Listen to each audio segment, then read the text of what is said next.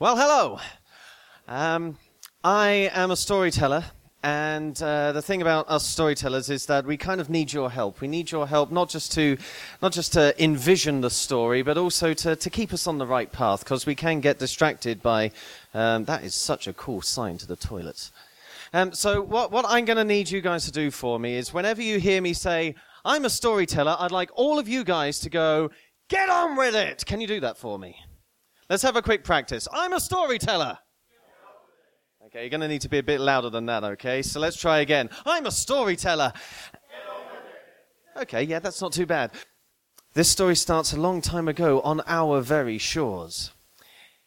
And this story is about a king and a queen who had everything. They had absolutely everything uh, a king and queen could want. They had lots of power, they had lots of money, they had all of the all of the adulation and the adoration of their people. There was just one thing that they really, really, really, really wanted that they didn't have. And that one thing was... that one thing could have been Tibet. But they had enough casinos in their land, so they didn't have to worry about that. No, what they actually really craved was a child. They really wanted a baby. You can understand this, can't you, sir? Yes, you see. That, that th- this this man right here, if you, you look at him, you see see how how ancient he's getting. That is roughly how ancient the king and queen were getting, and still they hadn't had a child. Now, they tried absolutely everything they could do to get this child. They tried uh, seeing doctors. They tried bringing in witch doctors. They even tried turning to the dark arts. Now, bear in mind that back in those days, this was a very serious matter. If the people had found out that they had turned to the dark arts, then all of that adulation and adoration that I said they had at the beginning, well, it could have gone in a flash. The queen, one night... disguised herself as a peasant. She snuck out of the castle, and she went down into the dark forest. For some reason, there are always dark forests in stories like this. And she went and found a cottage which was surrounded by lavender. And out from that cottage came a woman. One half of her hair was pitch black. The other half of her hair was bright white, and her face was the ugliest face you can possibly imagine.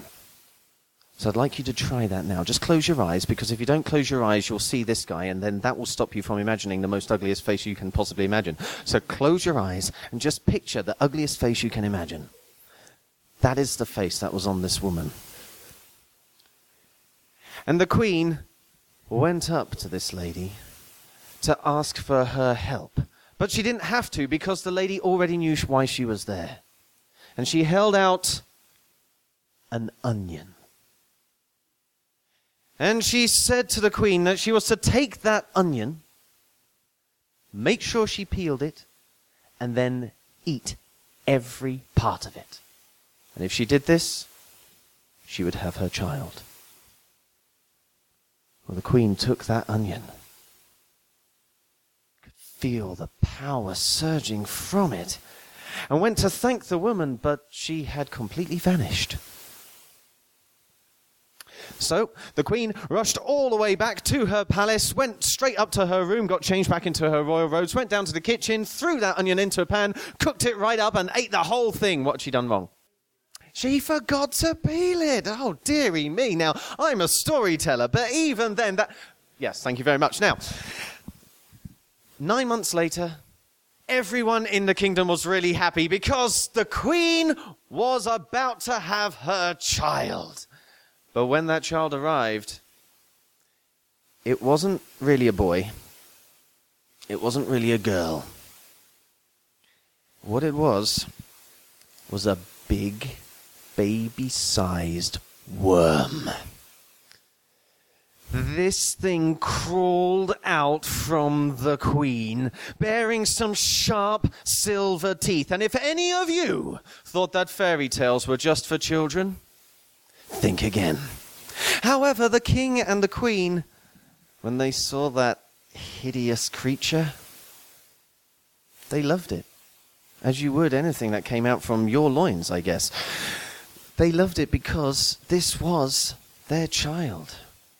And as the years went by, they they lavished it with their love. They kept throwing their love upon it to to try and keep it and and, and surround it with, well, I can't really talk about this because I'm a storyteller, not exactly a king or a queen. At, thank you. Come its sixteenth birthday, this prince, because they had to call it something, they called it a prince. In fact, all of the people, they called it a lindworm, because it was kind of like a worm, but obviously it had human-ish features, like those really sharp, jagged teeth and some piercing eyes that looked like they could see right through you, not just you. And as it grew, it grew up into being a human-sized lindworm, and it had a kind of moment where its voice broke, so they guessed it was probably male. It was very difficult to tell. But now the Prince Lindworm was sixteen, so it was his right, his need to get married.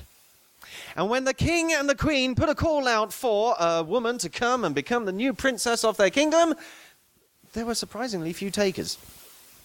Now, um, I'm sure some of you here, you will have had history lessons or something, uh, uh, so you know that usually if you have a girl, you are to offer a dowry and you have to, you know, pay for the party. And have, do we have any fathers who know about this? You know, if you have the daughter, you have to be the one who spends all of the money. No? No? Did that not happen to you? No? Okay. Um, well, back then, that was very much the case. So it would have been very strange for the king and queen to actually offer a dowry for a prince.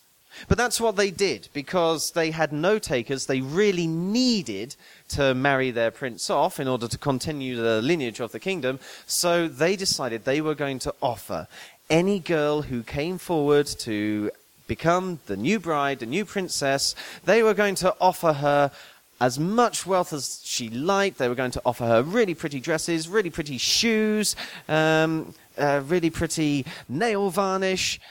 I'm trying to think of something that would attract this young lady down here, but it's clearly not working. The, the thought of the lindworm has just disgusted her so much she's not going to go anywhere near it, so I think we need to have a poll. Um, what would what would encourage you to marry that big, slimy, wormy thing? An unnecessary number of cats. After offering this huge dowry, suddenly there were quite a few mums and dads who tried to push their daughters into the palace. Still, the girls didn't really want to go in. Okay, maybe one of them was ready to race in there for all of those cats, but most of them were hanging back and having to be pushed forward by their mothers and fathers until they entered into the palace. And they lined up down the hall, and the Prince Lindworm slithered along, looking at all those women, up and down, until he saw one and said, "I'll have that one." And so that girl was chosen. She was given a fantastic dress to wear. She became the new princess later that very day, and immediately afterwards there was a huge party where there was much drinking and celebration, and at the very end, the Lindworm and his new bride went upstairs for their wedding night. And the guards were standing outside the door to that room as they watched the princess walk into the room, the Lindworm slither in behind her. The doors closed. Then there was a scream, followed by chomping sounds. And the following morning, when the door opened, the princess was nowhere to be seen, and the Lindworm said, "I need a new one." So, once again, all of those girls were lined up down the hall, and the Lindworm slithered along. Now, the girls were a little bit unsure as to whether they even wanted to be picked, but they were still standing there, kind of at knife point. And once again, the Lindworm was looking them up and down, until he saw one that he liked the look of. I want that one. And again, that lady was chosen. She was given a fantastic dress to wear. Later that very same day, she became the new princess. There was another party, and the people drank even more wine. And once again, upstairs they went for the wedding night. The guard stood outside the room. In walked the princess. In slithered the Lindworm. The doors closed, and the guards heard a scream. Then they heard chomping sounds. And the following morning, when the doors opened, the princess was nowhere to be seen, and the Lindworm said, "I need a new one." Now, none of the girls cared anything about their families. They didn't care about the money that their fathers or mothers were going to get. They didn't even care about those cats anymore. What all they wanted to do was hide. They wanted to escape the palace. There were girls trying to clamber out from the windows. There were girls trying to get underneath the sink. But we're going to leave the palace for the moment, because I want to take you to the other side of that forest where something very serious was going on. You see, this was the kind of time where barbarians would invade villages, and a village had suffered a barbarian attack. These barbarians had slaughtered pretty much everybody in this village. There was a girl there who had witnessed her entire family being raped and slaughtered. But she had managed to escape. She'd managed to escape with what little clothes she had into the dark forest. Obviously, she was very distraught. She had tears streaming out from her eyes. But as she was running through that forest, she happened to come to a house that was surrounded by lavender. And as she approached, out came a woman. One half of her hair was pitch black. One half of her hair was bright white.